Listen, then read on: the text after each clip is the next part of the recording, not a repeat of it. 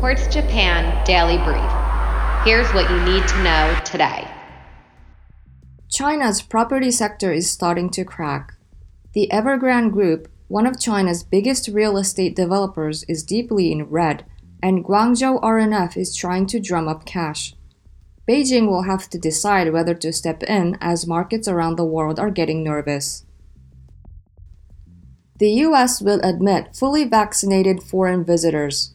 The new rules will go into effect in November, the White House announced. Pfizer said its vaccine is safe and effective for the 5 to 11 age group.